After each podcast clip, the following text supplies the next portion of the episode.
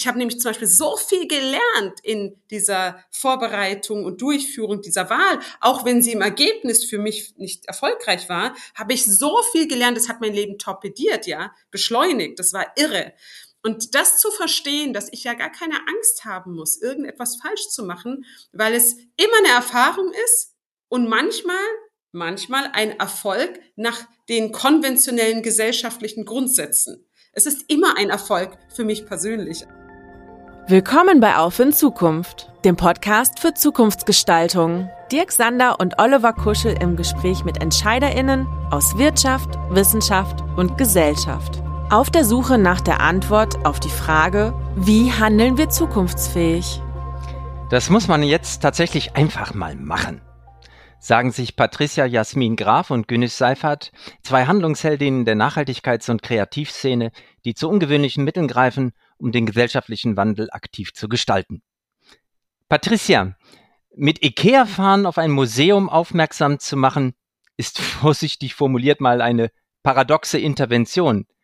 Was hat es sich eigentlich damit auf sich und warum machst du sowas? Ja, da fällt sie direkt mit der Tür ins Haus, ne? Ähm, ja, da, das gab irgendwie vor einigen Jahren so eine Marketingveranstaltung in Aachen und äh, da ging es um kulturellen grenzüberschreitenden Austausch bei uns in der Euregio und wir haben eben dieses Ludwig-Forum Museum, das hat eine riesen, super tolle Sammlung, das braucht sich hinter einer Tate-Gallery einfach überhaupt nicht zu verstecken, aber es hat eben relativ wenig Besucher so aus dem benachbarten Ausland.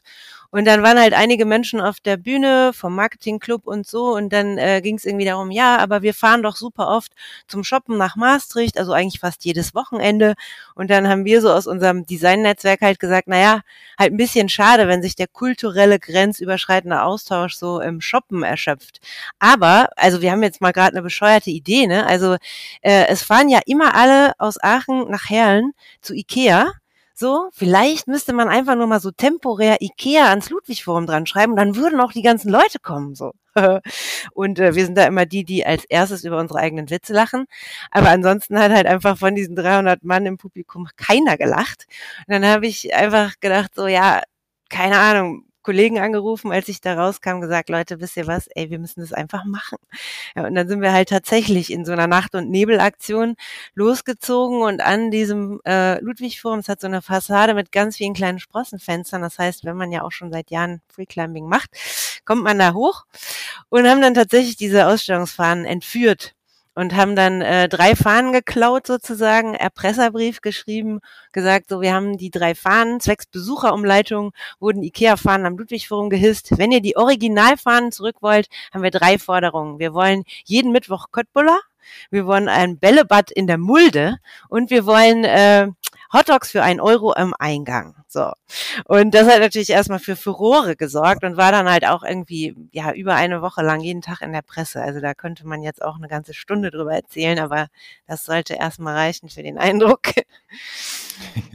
Also das Gespräch äh, nimmt jetzt schon äh, ungeahnte Wendungen, ne, und äh, verspricht viel. Güneş, du als äh, unser zweiter Gast, du hast ja nicht minder verrückte Ideen und ähm, Aktionen schon hinter dir. Ja, Güneş, wenn Mütter, die keinen Kita-Platz ergattern können, einfach eine eigene Kita gründen, ist das Selbstermächtigung, ja, zur Vereinbarkeit von Familie und Beruf oder ist es ähnlich verrückt wie das, was uns Patricia gerade geschildert hat?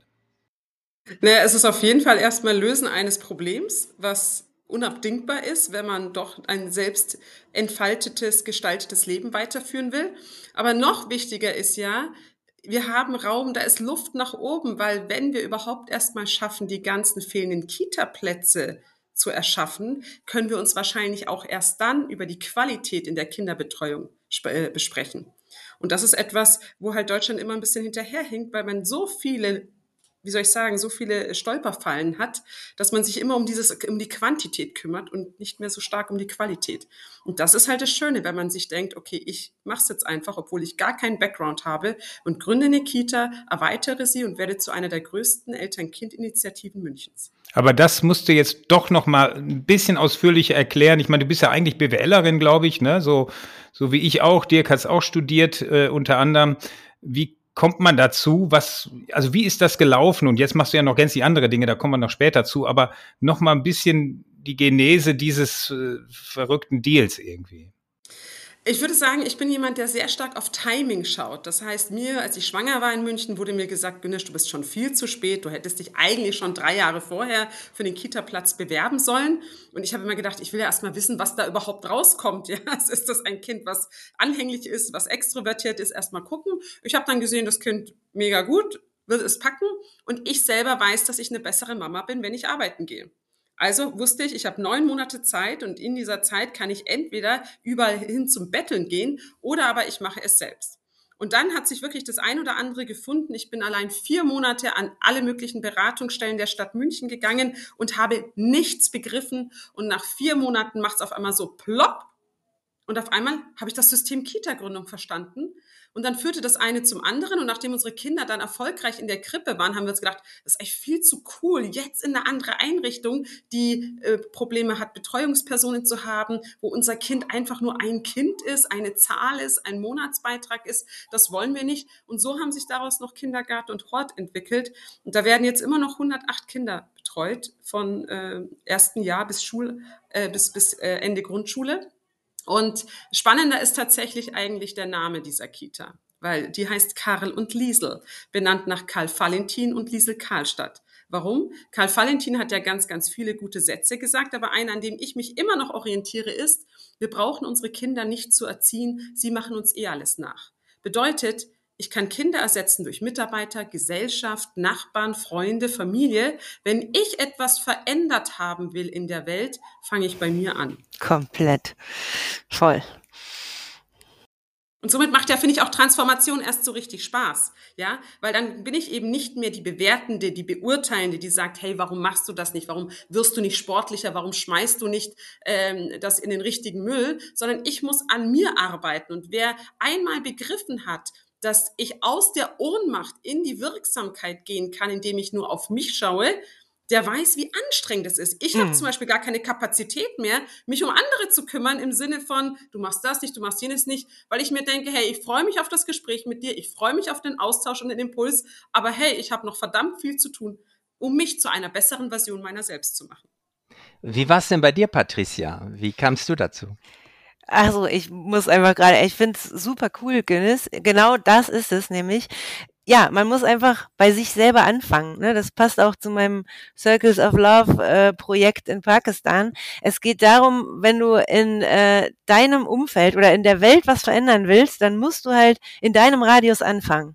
Und im besten Fall geht dann die Außenwelt mit dir in Resonanz und diese Radien werden größer. Und ähm, ich nenne mein Mindset halt immer strategische Naivität. Mit der hat es eigentlich angefangen. Zu glauben, dass es halt auch besser gehen kann. Und dass du halt sagst, okay, ich habe keine Ahnung, wie es funktionieren wird, so learning by doing, ja, man darf nur nicht aufhören, wenn man dann einmal gefallen ist, man muss dann halt einfach weitermachen, daraus lernen und dann eben zu sagen, ich muss mich selbst reflektieren und das ist halt, also die Transformation, die wir uns für unsere Gesellschaft wünschen, die müssen wir halt jeder eigentlich erstmal in uns und für uns selber vollziehen und das ist eigentlich, glaube ich, die größte Herausforderung, weil man muss halt auf sein Herz hören. Das hat immer auch mit Emotionen zu tun. Das hat damit zu tun, sich seinen eigenen Ängsten und Herausforderungen und Grenzen bewusst zu werden und auch dann für sich einzustehen und in seinem, und ich glaube auch ganz viel mit Authentizität. Also halt wirklich zu spüren, ähm, was treibt mich denn jetzt wirklich an? Was ist denn jetzt hier gerade eigentlich echt mein Problem? Und das dann auch zu facen und dann eben, ja, sich selber besser machen. Und das heißt halt auch nicht, dass wir da schon am Ziel sind, sondern dass es einfach ein total, ein, ein kontinuierlicher Prozess ist, den man da durchläuft. Aber wenn man eben diese Authentizität für sich halt, äh, ja, ich sag mal, ähm, leben will und das wirklich versucht, dann ist das, glaube ich, auch diese Sogwirkung, diese Magnetwirkung, die andere spüren, die nämlich sich eigentlich das für sich auch wünschen oder auf dem gleichen Weg sind. Und das dann auch, glaube ich, so ein bisschen dieser Motivator ist. Also ich merke immer, ich kann Menschen sehr gut, das war eine Frage, die du am Anfang gestellt hast, begeistern für was, wofür ich selber brenne. Also dann kann ich das auch authentisch rüberbringen und dann kann ich das halt auch, ja, einfach vorantreiben. Dann, dann schließen sich Menschen an, die denselben Mindset haben, die auch Bock darauf haben, sagen, boah, und dann kommt halt irgendwie so eine Kraft in Bewegung, die kann man ja auch gar nicht mehr aufhalten. Die ist dann einfach da. Also es potenziert sich. Wir müssen für die Transformation uns zusammenschließen. Das kann halt keiner alleine. Aber eben jeder kann diesen Funken dafür für sich, in sich selbst versuchen. Ja, zu erwecken. Ja, ich, ich, ich schmunze gerade sehr stark, weil äh, ich genau diesen, dieses, dieses Wort im Kopf hatte, als du gestartet hast zu reden. Also super inspirierend, Patricia, weil Authentizität ist auch wirklich so der Wert einer, einer persönlichen Brand. Äh, dass die Leute wissen, dass du nach einem Wertegerüst entscheidest und nicht nur nach, oh, jetzt möchte ich äh, nach rechts oder nach links, jetzt möchte ich heute mal mich für das oder jenes engagieren, sondern du hast ein ganz klares Wertegerüst. Und für mich zum Beispiel als Unternehmerin hätte ich kein sehr starkes Wertegerüst, könnte ich gar nicht so schnelle Entscheidungen treffen, wie sie manchmal nötig sind, damit es auch schnell oder beschleunigt weitergehen kann. Ja. Und viele eiern dann so ein bisschen rum und wissen nicht, will ich das jetzt, will ich das nicht? Und das ist ja immer das, was ich nicht verstehe, wenn Menschen versuchen, vor sich selber wegzurennen, weil wie machst du das, vor dir selber wegrennen? Ja, wenn du denkst, ich habe so viele Themen, mit denen müsste ich mich mal auseinandersetzen. Ja, ich bin vielleicht jemand, der schiebt Dinge auf. Ich bin vielleicht jemand, der äh, kann nie Nein sagen. Was auch immer es ist. Und was mir tatsächlich sehr, sehr stark geholfen hat, ist zu verstehen, dass diese Moral, die wir in der Gesellschaft haben, zum Beispiel eines Gutmenschen, es ist zum Beispiel so, dass ja ganz viel soziale Arbeit oft nur dann gut ist, wenn sie ehrenamtlich ist. Also Ehrenamt, das darf ja immer nichts kosten, ja. Du darfst dafür eigentlich gar kein Geld bekommen. Ähm, sonst, äh, sonst sinkt sofort der Wert, wenn du das erzählst. Und damals, als ich ein anderes Projekt gegründet hatte, Mami-Kreise, da war es ja auch so, dass man mich gefragt hat wegen der Kita. Und bei der Kita ist es so, ich war Finanzvorstand für, für knapp sieben Jahre. Also habe wirklich ein Millionenbudget verantwortet pro Jahr, ehrenamtlich. Und ich habe so gern gemacht, weil eine andere Währung für mich da reinkam, Bildung. Ich habe einfach wahnsinnig viel gelernt. Es hat mich inspiriert. Ich konnte nach der eigenen Kita-Gründung, habe ich ja äh, bis vor kurzem noch äh, andere Menschen beraten, Kitas zu gründen. Also dieses, diesen Wert von sich selber zu kreieren und ihn immer zu erhöhen für sich, ja, das ist etwas, was vielen Menschen sehr, sehr fremd ist. Und das meine ich. Ich Ich habe einfach gemerkt, ich kann vor meinen Dämonen, die ich habe, gar nicht weglaufen. Also stelle ich mich ihnen. Egal wie schmerzhaft es auch manchmal ist. Da möchte jemand was sagen. Ja, ähm, wo du das mit dem Ehrenamt sagst, Güneş, ähm, das unlängst gab es doch diesen Ausspruch, und der ist, glaube ich, äh, vielfach ähm, ähm, in den sozialen Medien auch zitiert worden von Eckart von Hirschhausen. Wir können die Welt nicht ehrenamtlich retten, äh, wenn sie professionell zugrunde gerichtet wird. Ähm, ich meine, da steckt ja auch ein Kern Wahrheit darin. Wir selbst, Oliver, ne, und ich, wir unterhalten einen Inkubator für Social Startups. Also wir versuchen mit unternehmerischen Mitteln die Welt äh, zu gestalten, aber da spielt die wirtschaftliche Tragfähigkeit und das alles. Das braucht es natürlich auch. Äh, wie verhält sich das, ne, wenn du das mal so miteinander zu dem vergleichst, was du gerade gesagt hast? Na, ich muss, ich Absolut. Was ich, was ich wirklich sagen muss, ist, damals bei äh, Mami-Kreisel haben wir ja irgendwann, nachdem wir relativ viel Reichweite hatten, Gebühren eingeführt. Weil ja, auch wir mussten ja irgendwann ein valides Businessmodell entwickeln. So. Und dann wurde ich tatsächlich super viel angegangen, super viel kritisiert zu dem Thema, hey, wie asozial bist du, dass du den Müttern jetzt die Kohle aus der Tasche ziehst?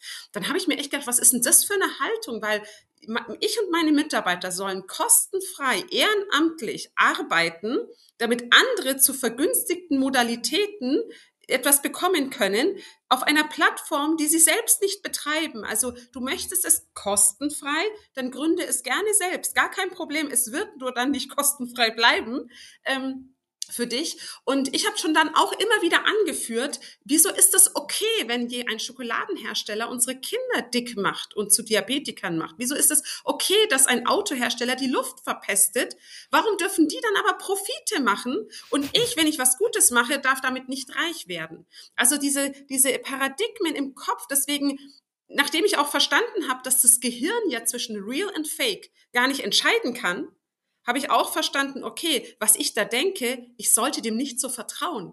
Ich sollte das hinterfragen, ja. Weil auch diese Stimme in meinem Kopf, weil wenn die ein, ein Mitbewohner wäre, würde man ausziehen, weil wie oft sagt die Stimme, du kannst das nicht, melde dich jetzt bloß nicht, das ist peinlich, wenn du eine blöde Frage stellst, schau in den Spiegel, wie hässlich du bist, wie dick du bist. Hallo, was ist denn das für eine Haltung zu einem selber? Und ich habe über viele Jahre und Meditation meine Stimme zum Erliegen gebracht. Jetzt ist sie diejenige, die im Echo hinter mir herschreit, yay, nochmal, komm, weiter, komm, mach's einfach, sag einfach ja, keine Ahnung, mach einfach.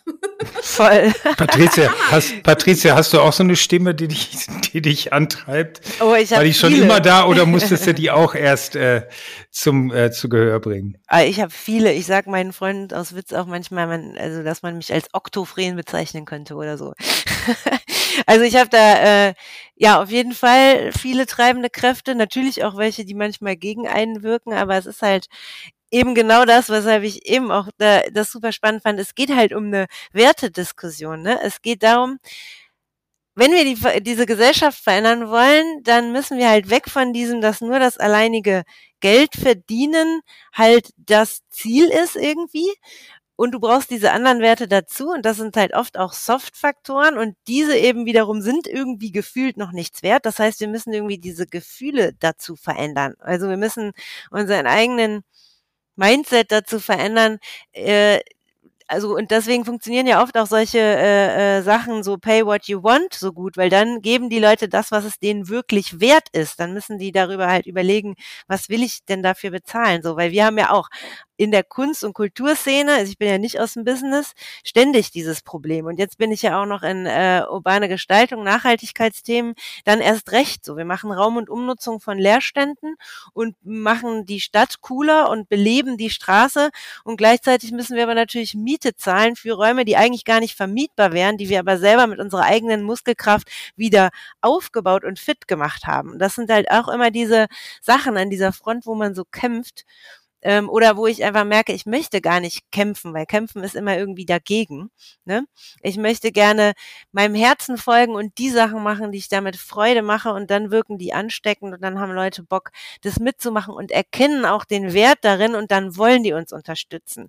Aber auf jeden Fall gibt es da noch eine krasse Dissonanz zwischen dem, also und ich glaube, das liegt halt daran, dass wir so alle so konditioniert wurden, dass man sich ständig vergleicht, dass es diese ganze Werbung gibt und dass man anscheinend irgendwie nur super sexy, super cool ist, wenn man aussieht wie auf irgendeinem so Plakat. Allen ist klar, dass das nicht stimmt, aber das Hirn spielt einem halt da eben so eine Aber da finde ich, Patricia, da sagst du auch was, was ganz Wertvolles, weil du es gerade angesprochen hast, urbane Orte gestalten, ihr zahlt Miete und auch noch aus eigener Muskelkraft. Ich finde, was da ganz schnell passieren kann, ist, dass wenn man sowas erzählt, dass das Gegenüber sagt, das ist ja voll doof eigentlich, also ne, zahlst doppelt so circa, ne? Das war das Gleiche bei uns in der Kita, weil die gesagt haben, wie, du zahlst für dein Kind ganz normal, wie wir auch, und hast die Verantwortung, also weißt du, so wie doof bist du denn? Und ich habe mir mal gedacht, Leute, wenn ich mal weggehe von diesen leider sehr schulsimplen Bewertungsansätzen, dann habe ich auf einmal einen Gestaltungsraum für mich geschaffen, der mir so viel wert ist, dass ich dafür zahle, ja? Also, und ich lerne dabei. Ich meine, andere, die investieren in Therapien, die investieren in Coaching, Coachings. Mein Gott, dann investieren wir halt in Räume, in Kitas, in whatever, ne? So. Also, ich finde auch dieses, das langweilt mich tatsächlich auch ganz häufig, wenn dann die Menschen sofort mit so einer, wie soll ich sagen, Bierkneipenbewertung kommen, ja? Wie, das ist aber doof. Warum ist denn das doof? In sich was zu stecken, im Sinne von Bildung in sich reinzustecken, ja? Etwas zu erfahren, sein Lebensbuch voller, voller wirklich äh, Impulse zu haben. Das ist, ich hinterfrage das dann wahnsinnig gern, weil meistens sind die Antworten dann relativ kurz, weil die Leute erstmal ins Denken kommen. Ja, äh, Güneş, aber ich will nur kurz da äh, einhaken. Jetzt sagst du, du hast ehrenamtlich gearbeitet, ne? Ähm, ein bisschen ketzerische Frage. Wäre dir das als alleinerziehende Mutter auch gelungen? Also manchmal gibt es ja tatsächlich Notwendigkeiten zu sagen, ich muss davon aber mich trotzdem auch ernähren können. Jetzt hattest du vielleicht eine Situation, die das erlaubt hat. Ich weiß es nicht, ne? Aber wie kann man manchmal mit diesen Diskrepanzen auch umgehen? Das ist ein super wertvoller Beitrag dazu, weil Ehrenamt ist etwas, das muss man sich leisten können. Und das ist, glaube ich, auch das Schwierige, weil meistens die auf Entscheidungspositionen hocken, sei es politisch, wirtschaftlich, die nicht diesen Überlebenskampf führen für sich und ihre Familien. Und wir haben ja jetzt in unserem aktuellen Projekt einfach auch Menschen jeglicher Kultur, jeglicher Sprache, jegliches Bildungsbackgrounds und Ausbildungskompetenz. Und Da, da kann ich noch so sehr davon reden, hey, schau mal, ich hätte hier eine Lesung, äh, hier wäre etwas, da könntest du das lernen, hier könntest du dich da einbringen. Die gucken mich an und sagen, Günesch, ich muss meine Familie ernähren und ich muss die, das Haus, also die Wohnung putzen, ich muss mit meinem Kind zum Deutschkurs gehen, ich muss dies und jenes machen. Da ist überhaupt keine Kapazität dafür da. Und da finde ich es natürlich wahnsinnig schwierig, wenn die Politik sich auch immer wieder ausruht und sagt, hey, Günesch, das ist die Eigenverantwortung der Leute. In Deutschland kannst du alles machen. Naja, im reinen bayerischen Schulsystem kommen neunzehn Schüler, die von der Schule runtergehen, im Sinne von, von Gymnasium auf, auf Realschule, auf Mittelschule gehen, kommt ein Aufsteiger. Also neunzehn Absteiger versus einem Aufsteiger. Und das wird dann häufig benutzt als, schau, wir haben ein ganz durchlässiges Schulsystem. Ja, genau, eigentlich nur in eine Richtung. Also das ist nicht bildungsgerecht. Und so ist unsere Gesellschaft einfach nicht. Und deswegen ist es so großartig, dass es auch Menschen gibt wie Patricia, die einfach sagen, ich nehme einen Raum und wo sich keiner was vorstellen kann, mache ich etwas, wo die Leute davor stehen und staunen. Weil das ist eine Emotion, die, die bewirkt was bei den Menschen. Man setzt einen Samen, der dann weiter wächst. Und das ist ja das Schöne an Transformation. Man muss gar nicht so viel tun. Man kümmert sich um sich, setzt den Samen und der wächst einfach. Wunderbar. Und man schaut dem Ganzen nur zu. Ja, also man muss auch immer noch ein bisschen viel machen zwischendurch, aber du hast voll recht. Genau. Also es ist das Coole, dass man ja auch sich selbst verwirklichen kann oder halt Dinge ausprobieren, ne? Und ähm, genau, und ich glaube halt eben, man muss an diesen Strukturen, die da einfach seit Jahrzehnten so sind, halt rütteln, und das machen wir eben durch so Aktionen wie mit den Fahnen oder mit, also das ist ja einfach was, was in dem Moment aufploppt als bescheuerte kreative Idee.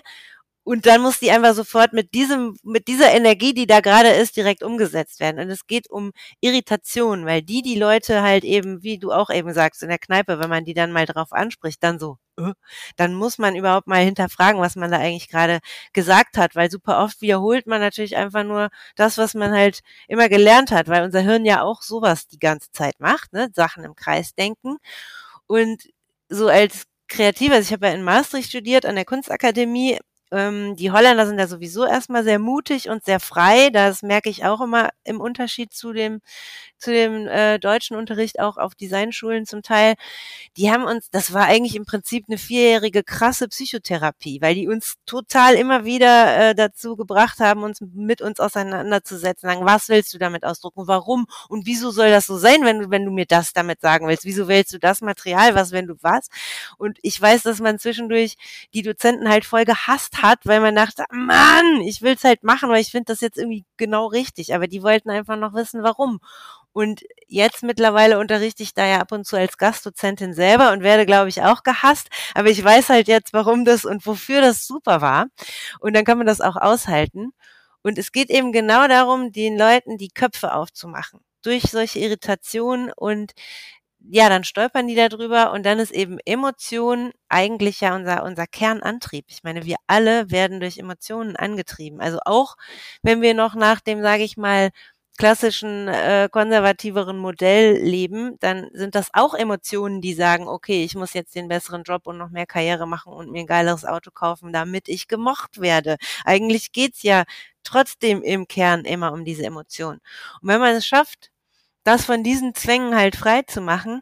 Also ich habe so viele wundervolle Herzmenschen getroffen, auch aus allen Generationen, aus den verschiedensten Schichten, Kulturen, äh, in diesen Projekten, weil das dann halt wirklich, ey, klar, das ist anstrengend so, aber es ist halt irgendwie so eine gelebte Diversität, wo wir auch selber ständig immer wieder anecken und dann merken, hä, man denkt, man ist schon tierisch divers und ist schon tierisch offen, und dann checkt man so, öh, man ist doch nochmal irgendwem auf die Füße getreten. Also es ist halt ein ständiges Wachsen, zusammenwachsen, und dafür muss man aber halt offen sein und den anderen auch wirklich vers- versuchen zu verstehen.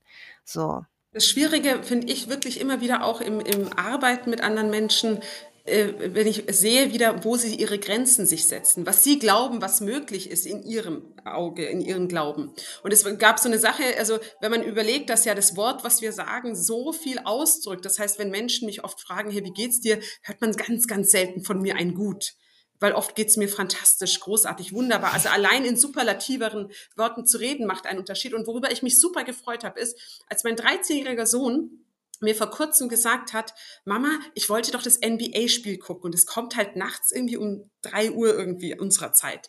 Und äh, du hast doch mal gesagt, man soll sich das einfach mal einreden, dass wenn man beim Einschlafen ist, sagt, ich will um drei Uhr wach werden.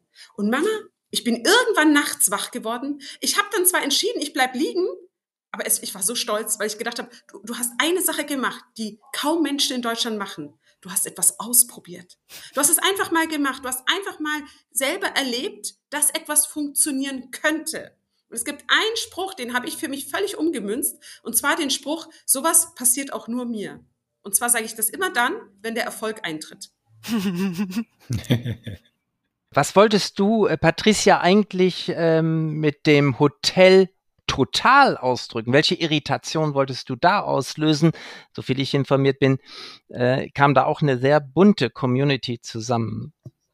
Ja, also erstmal muss man da klarstellen, dass das nicht ich war, sondern ähm, ne, wir sind als Gründungsteam drei, meine Schwester Julia Graf, unsere liebe Freundin Anke Didier und ich.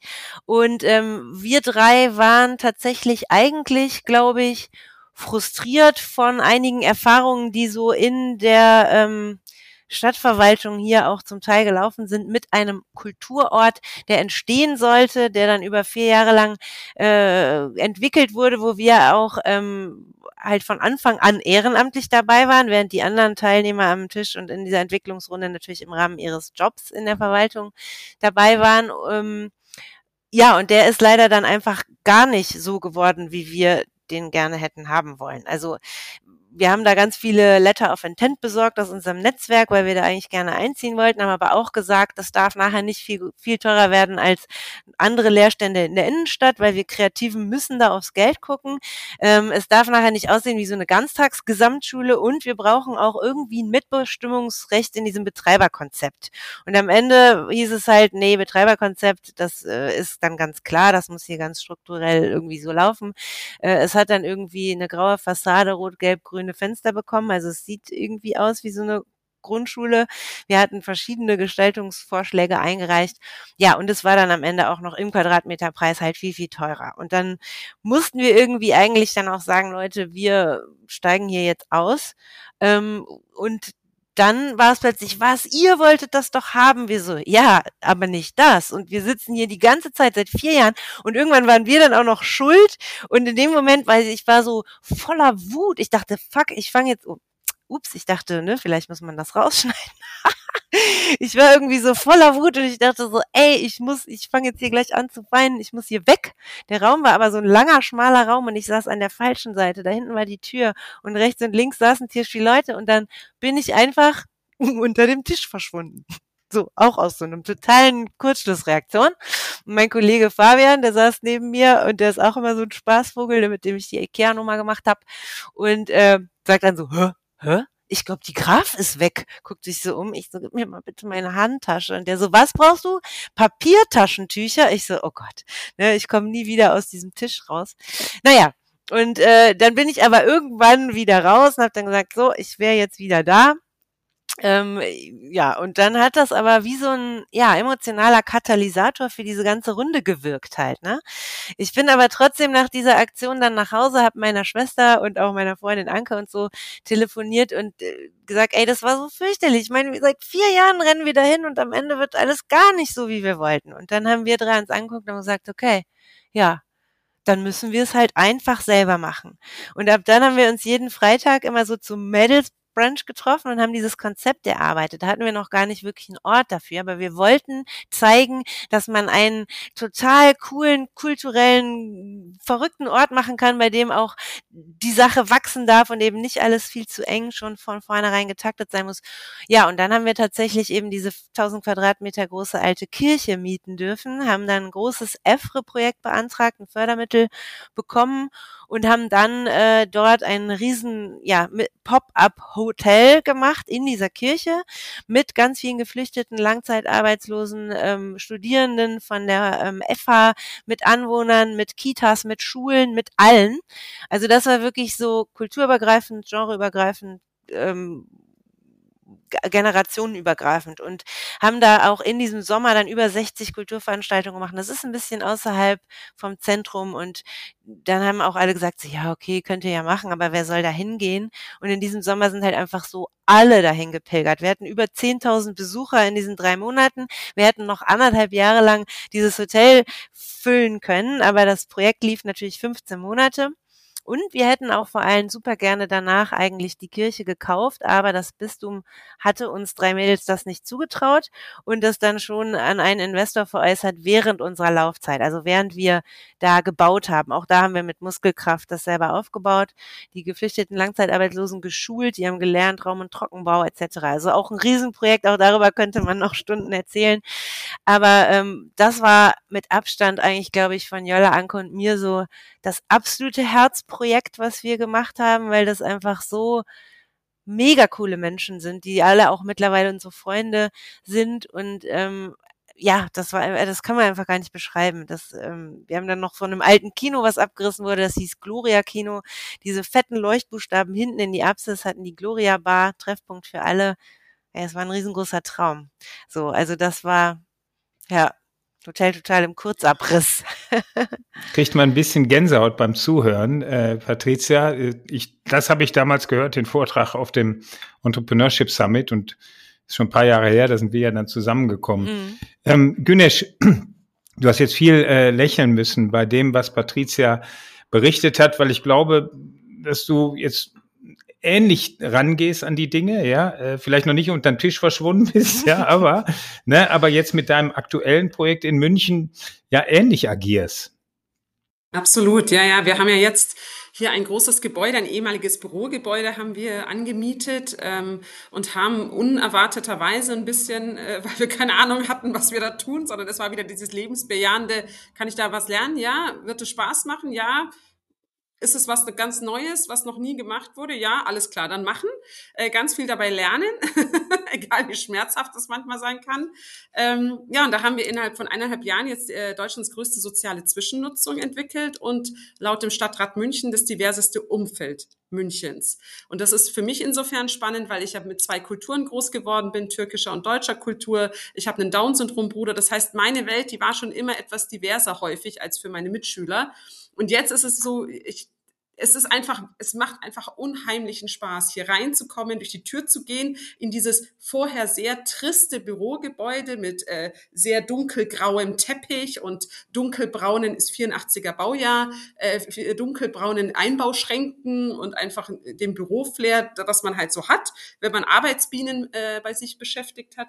Und jetzt kommt man rein und es ist auf einmal Farbe da, es sind Pflanzen da. Und als du geredet hast, Patricia, habe ich uns einfach immer wieder gefunden, weil was man bei uns immer sagt, ist, man kommt rein und es ist Leben. Voll. Und ich glaube, das vergessen wir ganz häufig, dass ja immer aus dieser Komfortzone rausgehen, Dinge machen, die ich nicht kann, noch nicht kann, dass ich dann ins Leben komme, in die Aufregung und auch in den Flow, äh, Thema ja. Ehrlichkeit zu sich, Authentizität, ja.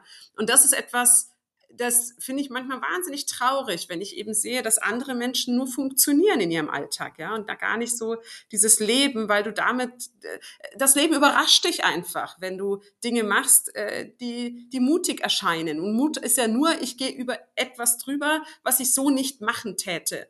Ich habe mich zum Beispiel einmal auch beworben für die Präsidentin der I H K München-Oberbayern und ich habe ja dafür einfach nur äh, ein Formular ausgefüllt, also Blatt Papier ausgedruckt, ausgefüllt, unterschrieben, eingescannt, geschickt.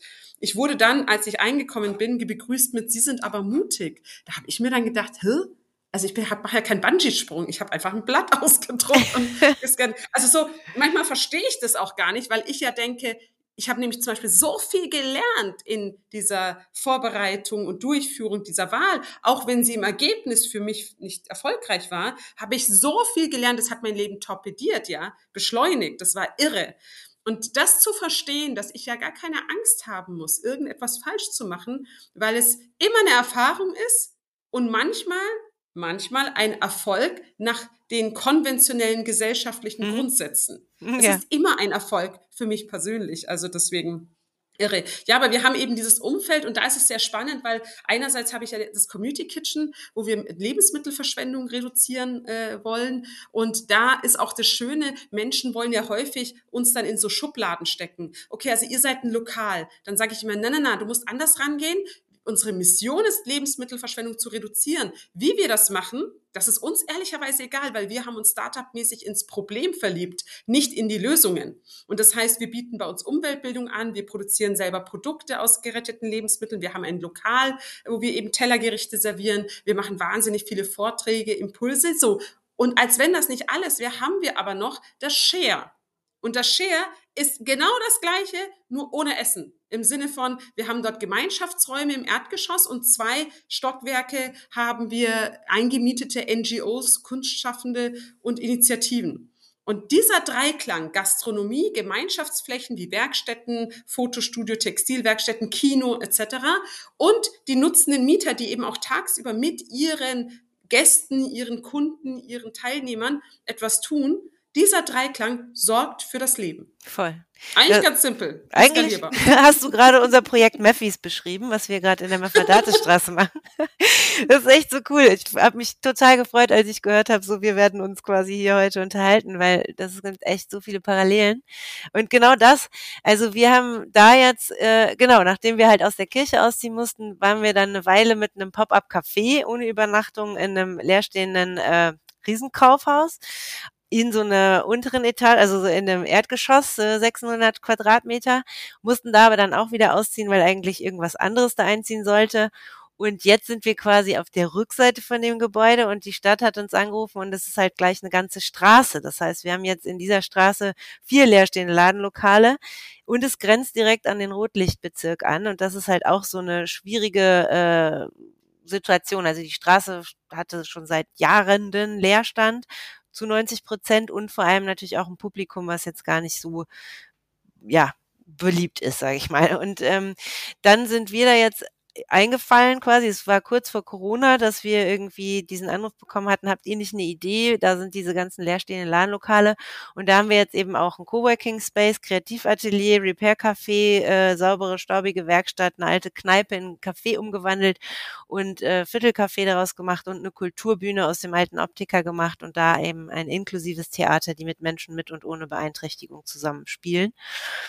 Genau, und da ist, da passiert halt einfach das Leben und da kommen einfach auch die Menschen hin und da passieren jeden Tag irgendwelche Sachen, die kann man ja überhaupt gar nicht mehr wirklich steuern, weil das so viele Leute sind, aber eigentlich ist es eben wie so ein wunderschönes Aufblühen, wie du eben auch gesagt hast, man kann das so beobachten und dann ist es echt so, dass mein Herz hüpft, weil ich denke, oh, wie schön ist das denn? Und manche machen halt ein Food-Sharing. Naja, die, die Frage ist doch immer, finde ich, also manchmal kann man ja nicht mit der positiven Frage hantieren, manchmal ist es nicht so einfach zu sagen, was willst du? Nee. Aber die Frage könnte ja auch, la- auch lauten, wovor hast denn du Angst? Ja. Wovor hast denn du Angst? Warum machst du es nicht? Ja, also ich finde dadurch Negativfragen oft so wertvoll, weil sie auf das Rückenmark einzahlen und wirklich dann auf den auf den Kern der Sache gehen und sagen, wovor hast du Angst? Was kann dir passieren, wenn du hier zweiundvierzigtausend Quadratmeter in München-Neuperlach anmietest? Was kann dir im schlimmsten Falle passieren? Privatinsolvenz in Deutschland. Also ich habe immer noch ein Dach über dem Kopf, ich habe ja. immer noch was zu essen. Das ist der Worst Case. Bis dahin habe ich zwanzigtausend Stufen. Aber das ist dieses, wenn man sich dessen mal bewusst gemacht hat, dass dir eigentlich überhaupt nichts Schlimmes passieren kann. Du wirst nicht dran sterben, du wirst gar nichts, du wirst einfach wahnsinnig tolle Momente haben. Why not? Das ist ja mal spannend, Güneş. Ähm, gab es einen Moment äh, bei dir, wo du zu dieser Erkenntnis gekommen bist oder war das eigentlich dir immer schon in die Wiege gelegt? Also wo, wovor soll ich Angst haben? Also ich, ich muss zugeben, ich, ich war ein ganz anderer Mensch. Früher. Ich hatte super viele Ängste und ich habe zu meinem Sohn erst vor zwei Wochen gesagt, ich habe gesagt, ich wünsche mir, dass du nicht so ängstlich bist, wie ich in deinem Alter war. Weil wäre ich nicht so ängstlich gewesen, hätte ich Weltreisen gemacht. Ich wäre einfach auf Schiff und hätte irgendetwas getan, Leuten geholfen, ich hätte irgendwo was geerntet oder so. Habe ich aber nicht. Ich habe mich um meine Familie gekümmert. Ich habe schön versucht, meine Schule äh, erfolgreich zu beenden, mein Studium, B W L-Studium zu beenden. Ich, ich war eine sehr verantwortungsbewusste Schwester und Tochter zu Hause. Ähm, ja, und dann irgendwann habe ich einem Wert nachgeeifert, den ich schon immer in mir gespürt habe, und zwar Freiheit. Ich bin ein, ein Mensch, des, für den Freiheit und Unabhängigkeit sehr, sehr wichtige Werte sind. Und damals, also gerade so auch dieses finanzielle Thema, was ja viele haben, hatte ich total absoluter Mangel, äh, Mangeldenken und Mangelgefühl und habe dann äh, für mich als Jugendliche mal festgesetzt, ich will später Millionärin werden. Das war so mein, mein, äh, meine Lösung des Ganzen. Leids. Und mit fünfundzwanzig Jahren circa habe ich auf einmal begriffen, was ich denn mit den Millionen auf dem Konto will. Ich will ja gar keine goldenen Wasserhähne haben. Ich möchte einfach nur sicher gehen, dass mein, dass mein Leben, also die, der nächste Monat genauso cool ist wie dieser Monat und der Monat danach genauso cool ist wie der nächste Monat und dergleichen. Und dann habe ich verstanden, okay, aber du trägst ja schon alles in dir. Du kannst jedes Problem lösen, du kannst immer alles ins Positive drehen, du brauchst gar kein Geld dafür, weil Geld ist nur ein Synonym für Möglichkeiten. Ich will Entscheidungsfreiheit haben können. Und da, als ich das so begriffen habe, also das waren so die Anfänge, gebe ich zu. Das war nicht so plopp, auf einmal ist es da, sondern das waren die Anfänge. Und dann bin ich aber erst nochmal in so eine Nachhaltigkeitsdepression gerutscht, weil ich äh, ein Buch gelesen hatte und äh, Barfuß in Manhattan, ein Selbstversuch, wo ein New Yorker versucht hat, auf Manhattan äh, klimaneutral, positiv zu leben, also nachhaltig, ökologisch korrekt zu leben. Und dann ist, war es so, es ist nur noch in mir überall aufgeploppt. Ich bin im Supermarkt, habe nur noch die Verpackungen gesehen. Ich bin irgendwo, keine Ahnung, habe die Mülltonnen der Menschen gesehen. Ich habe irgendwie die leidenden Tiere gesehen. Es war furchtbar. Ich habe die Pestizide auf den Feldern gesehen. Und vier Jahre lang habe ich nicht leben wollen. Also ich wollte mich nicht umbringen, aber das Leben machte nicht so viel Spaß, weil ich mich immer als Leid der Natur verstanden habe als Mensch, weil ich immer gesagt habe, alles, was ich produziere, ob das jetzt mein Atem ist oder mein, mein Konsum oder was auch immer, ist nicht gut für diese Natur. Und nach vier Jahren konnte ich das aber Gott sei Dank drehen, und zwar dadurch, dass ich nicht mehr diese komplette, komplexe Wucht des Klimawandels auf mir spürte, sondern gesagt habe, ich fange jetzt einfach nur mit C O zwei an. Und als ich dann diesen einen Faktor da rausgegriffen habe, konnte ich auf einmal diese ganze Blockade, Negativität umdrehen in Energie, in Bewegung, in Aktion, in Engagement. Ja, und dann haben sich diese ganzen Dinge einfach nur noch torpediert. Also es ist wirklich, wie man sagt, die erste Million ist am schwersten, die danach folgen viel schneller. So ist es bei der Persönlichkeitsentwicklung genauso. Die ersten Erfolge, persönlichen Erfolge, dauern Jahre, Jahrzehnte. Und dann auf einmal geht's immer schneller. Ja, und so wurde ich das. Also wenn du jetzt meine Lehrer fragst oder meine Eltern fragst oder Freunde von früher fragst, werden sie sagen, Günesch, die war so ruhig und schüchtern, die hat man übersehen. Das ist heute nicht mehr ganz so einfach. Das ist lustig, das ist auch eine Parallele, weil ich war auch früher, also jetzt glaubt mir das auch immer keiner, dass ich früher so, so unsicher war. Und ich weiß noch, ich habe halt wirklich mich nie getraut irgendwas. Es gibt so eine Geschichte, meine Schwester und ich nennen das jetzt halt immer so das Big Mac-Gefühl. Ähm, wenn ich das auch manchmal nochmal habe.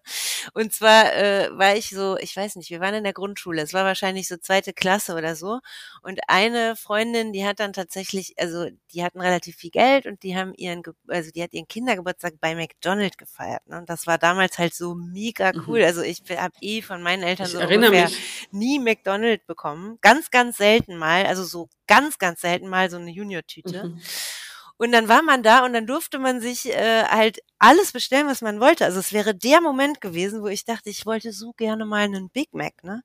Und ich war aber so unsicher, dass ich da stand und dann war ich die Letzte in der Schlange und einer aus meinem äh, aus meiner Klasse hat sogar drei Burger gekrie- gekriegt. So, der hat sich einen Cheeseburger und einen Backdog und, und noch was bestellt, ja. Und ich hätte halt einfach nur sagen, ich hätte einfach nur für mich einstimmen müssen und sagen, ich will einen Big Mac. Nee, ich habe nicht mal das hinbekommen, sondern ich stand da und ich habe dann angefangen zu weinen und dann hat die Mutter von ihr auch nochmal ganz nett gefragt, so, du darfst alles, was möchtest du denn? Und weil ich mich nicht getraut habe, nicht mal in dieser Situation, habe ich eine Junior-Tüte bekommen. Das war halt total schlimm. Und dann habe ich irgendwann später, äh, als ich dann natürlich genug Geld hatte, um mir selber einen Big Mac zu kaufen, gemerkt, dass mir diese komische weiße Soße überhaupt gar nicht schmeckt. Und jetzt gehe ich ja eh schon seit Jahren überhaupt gar nicht mehr zu McDonald's. Aber damals war das halt einfach so sinnbildlich dafür, dass ich mich ungefähr nichts getraut habe. Ich weiß auch nicht. Also wie ich aber, war auch immer. Aber so das ist Ja, das ist so wertvoll, was du sagst. Und ich glaube, in diesen Parallelen kann man auch eines noch mal besser begreifen. Mir fällt das ganz stark auf mit eben anderen Müttern oder Vätern, also Eltern, dass ähm, wenn ein vierjähriges Kind zum Beispiel auf einmal am Tisch die Gabel und das Messer wegtut und dann mit der Hand isst, dann habe ich schon Eltern erlebt, die gesagt haben, nein, nimmst du jetzt bitte Gabel und Messer wieder in die Hand? Also du kannst das doch, mach das. Und dann gucke ich immer, bin ganz irritiert und dann sage ich, entschuldigt, aber ihr wisst schon, dass auf der Welt mehr als die Hälfte der Menschen nicht mit Gabel und Messer essen. Also einfach mal so. Wir sind halt sozialisiert damit, ne? Es schickt sich halt sonst nicht. Und zweitens, und das hatte ich damals gesagt, als mein Sohn mit drei Jahren noch einen Schnuller hatte und die Erzieher drauf gedrängt haben, Günesch, der Schnuller muss weg, das Kind wird einen Überbiss kriegen, whatever, ja, immer diese Angstszenarien. Und dann habe ich sie angeschaut und gesagt, ich glaube, der wird mit achtzehn keinen mehr tragen. Einfach mal ein bisschen Perspektive, bisschen Geduld mitbringen mit sich und mit anderen. Voll. Auch im Bereich Leadership zum Beispiel. Dann sagen zu mir oft Führungskräfte, Herr Günesch, aber wie soll ich denn die Person führen? Ich habe ihr das schon zweimal gesagt und sie macht's nicht. Dann sage ich immer, okay, Frage, biologisch, ne, ich bin so eine kleine Frau Mindel, biologische Frage, ähm, wie oft würdest du es einem Kind sagen? Naja, so zehnmal. Okay, dann sagst du es einem Erwachsenen hundertmal. Warum? Ja, weil sich doch die Synapsen langsamer bilden. Also ich verstehe gar nicht, wieso wir mit einem Kind super viel Geduld haben und mit einem Erwachsenen, der biologisch wirkliche Herausforderungen damit hat, danach zweimal eingeschnappt sind. Und das zeigt mir halt auch, wenn ich zum Beispiel, ich habe ja auch letztens wieder ein Gespräch gehabt, da sagt die Mitarbeiterin, oh, da hat mich der Gast so wütend gemacht. Und dann sage ich zu ihr, du weißt schon, dass Wut deswegen ist, weil du genau weißt, du bist ohnmächtig. Du kannst nichts tun. Also damit will ich nur sagen, das Schöne ist, wenn man einmal verstanden hat, dass man sich um sich kümmern kann, ist das wie so ein Abenteuerland. Jeden Tag äh, erkennst du neue, ich nenne das jetzt mal Potenziale in dir äh, und äh, deine Gewohnheiten, die wie Klebstoff dich immer wieder dahin schicken und sagen, äh, jetzt mache ich schon wieder wie gestern, damn, ja, ich wollte es heute ja ganz anders machen. Aber man ist so beschäftigt damit und es ist so eine Freude, sich selbst begleiten zu dürfen bei dieser Reise. Und deswegen bin ich die Person, die sagt, sag einfach ja. Es kommt ein Projekt ums Eck, ein Haus ums Eck und jemand sagt, hier, magst du es haben? Okay, ich habe keine Ahnung von Immobilienmanagement, ich habe noch nie Nutzerverwaltung gemacht, aber ich werde es lernen. Oliver. Die, ja, Dirk? Ja, jetzt hast du mir die Chance gegeben, jetzt aufgepasst, hast du eigentlich auch schon mal so ein Big Mac Gefühl gehabt äh, in, in deinen frühen Tagen und äh, wenn ja, was war in deiner Junior-Tüte? Also tatsächlich würde ich sagen, ja, hatte ich. Ich habe nur sehr, sehr viele Jahre das auch gar nicht als negativ bewertet, weil es für mich normal war, meine Bedürfnisse hinter die der Familie zu stellen. Das war jetzt bei uns einfach so, ich bin Scheidungskind, ich habe einen Down-Syndrom-Bruder zu einer Zeit, wo Down-Syndrom nicht, ich will nicht sagen en vogue war, das ist es heutzutage leider auch nicht. Inklusion kann Deutschland noch nicht so richtig, aber wir kriegen es schon irgendwie hin. Ähm, Aber es war tatsächlich so, für mich war das nie schlimm, mich hinter die Bedürfnisse oder hinter die, die Wünsche anderer zu stellen. Und ich habe tatsächlich eine innere Haltung, ich diene wahnsinnig gern Menschen. Also ich mag es, für Menschen da zu sein, mich auch gar nicht so wichtig zu nehmen. Und ich glaube, das ist auch einer der Gründe, warum ich so sehr psychisch resilient bin und stabil. Also ich bin einfach sehr, ich ruhe in mir und ich habe damit kein Problem, wenn, also zum Beispiel bei mir ist es so, ich will nicht sagen, man kann immer zu spät kommen bei mir, aber ich bin nicht sauer wegen sowas, sondern ich habe immer ein Buch dabei, ich habe immer eine Hörgeschichte dabei, ich habe immer meine Gedanken, meine To-Dos. Also ich kann mich immer gut beschäftigen, immer einen Anruf machen, ja. Also ich bin niemand, der sauer wird oder auch beim Autofahren. Du kannst gern meine Spur schneiden, so, dann bist du vor mir und vielleicht schneller da. Oder wir sehen uns bei der nächsten Ampel, ja. Aber es ist so, das tangiert mich alles nicht, weil das ist für mich so, also ich verstehe gar nicht, wenn Leute sich so aufregen können, weil ich denke, was für eine Lebenszeitverschwendung. Ja, das ist so, geht halt mal gar nicht. Und ich glaube, das ist etwas, das ist mir aufgefallen. Ich habe mir letzten November, habe ich mir auferlegt, äh, nicht, nicht mehr auf Social Media aktiv zu sein. Und das hat natürlich schon auch in unserer heutigen Welt, wo es Bücher gibt, die sagen, wer nicht sichtbar ist, findet nicht statt. Ähm, hat das ja so, kann es so FOMO und, und Ängste auslösen. Vor allem jetzt in meinem Falle, wo ich ja sehr viel über Speaker auch als, als Speakerin mache und dann ist natürlich so Social Media auch ein guter Werbekanal. Ich habe es trotzdem gemacht, weil es sich wahnsinnig richtig angefühlt, hab, angefühlt hat. Und ich war lustigerweise jetzt vor einer Woche, weil wir so ein großes Event in Berlin planen, wieder auf LinkedIn und habe dann feststellen müssen, es ist genauso lame wie früher. Es ist genauso, du verlierst dich eine Viertelstunde im Feed und hast was?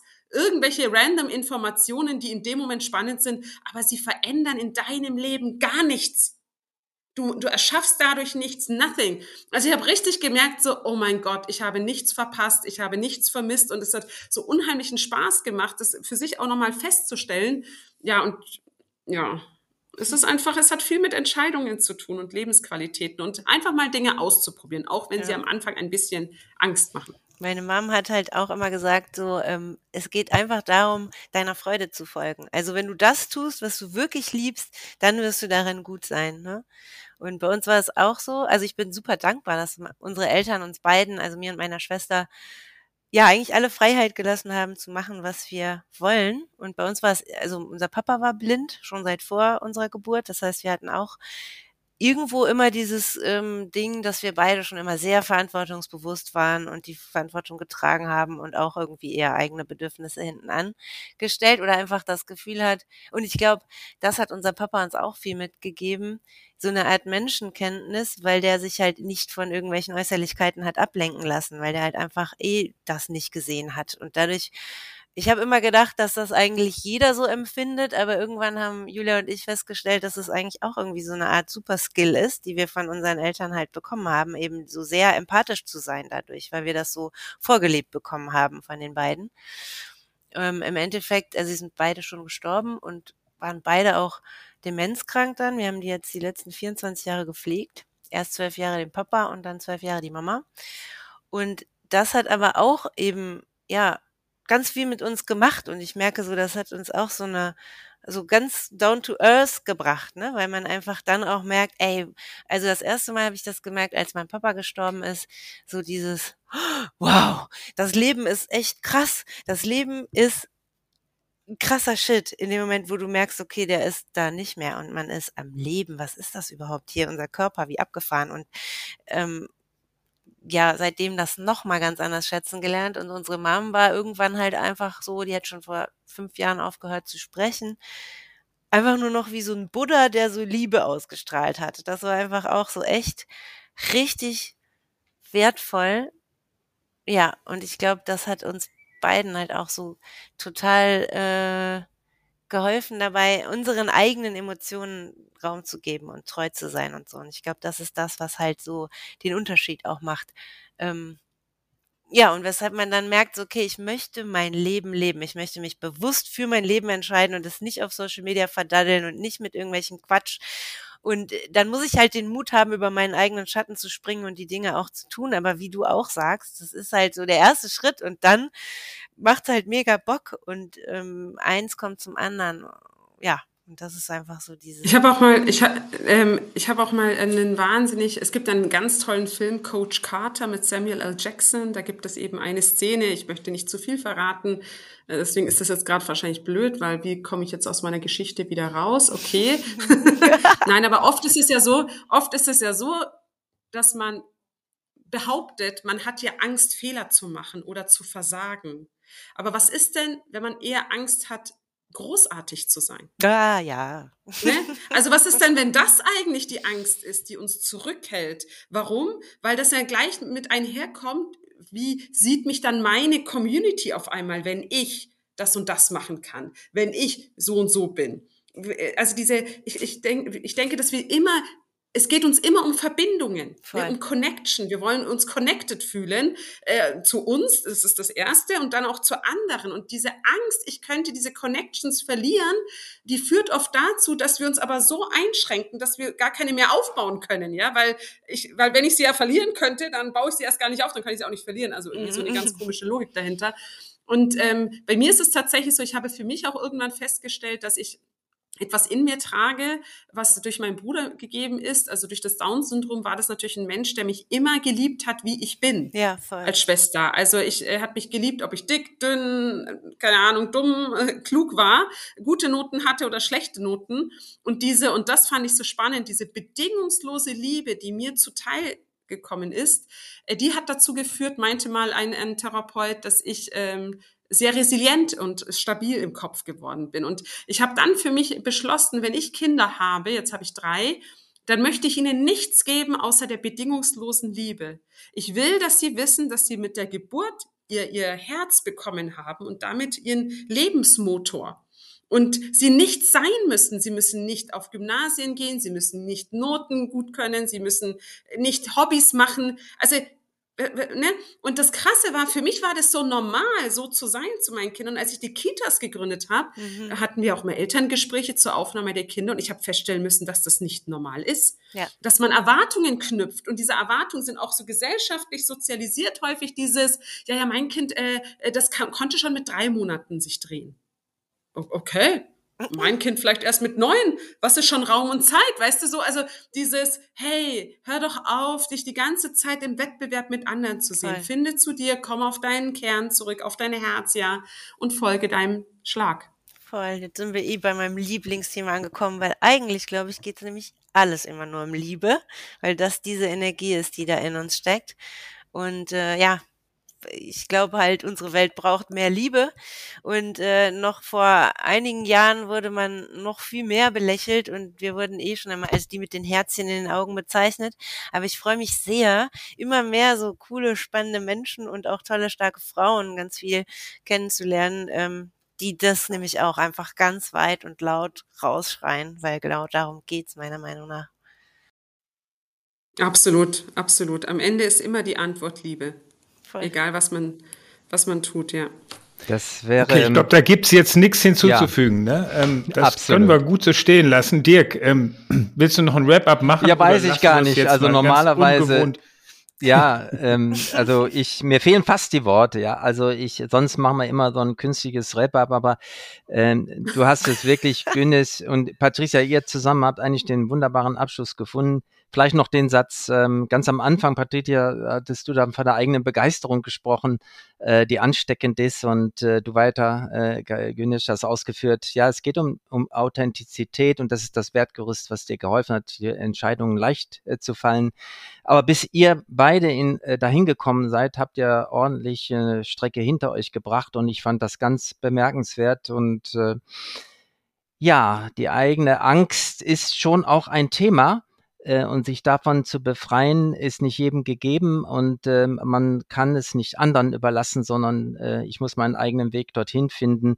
Und ähm, zuletzt, ähm, Güneş, meintest du, die Angst, großartig zu sein, könnte die Angst sein, die uns vielleicht zurückhält. Also die Angst, die Beziehung zu verlieren, die man, die uns trägt. Und der einzige Ausweg daraus ist die Liebe zu sich selbst. Und überhaupt geht es im Leben um Liebe, sagt Patricia. Herzlichen Dank. Das war ein wunderbarer Podcast. Äh, lass uns das künftig immer so machen. Vielen Dank euch. Ja, danke. Es war echt super schön. Ja, toll. Vielen Dank fürs Zuhören. Wir nehmen wieder spannende Einblicke mit in die Heimat der Zukunftsmacher. Schreiben oder sprechen Sie uns gerne an unter redaktion at auf in zukunft punkt de. Bis zum nächsten Mal.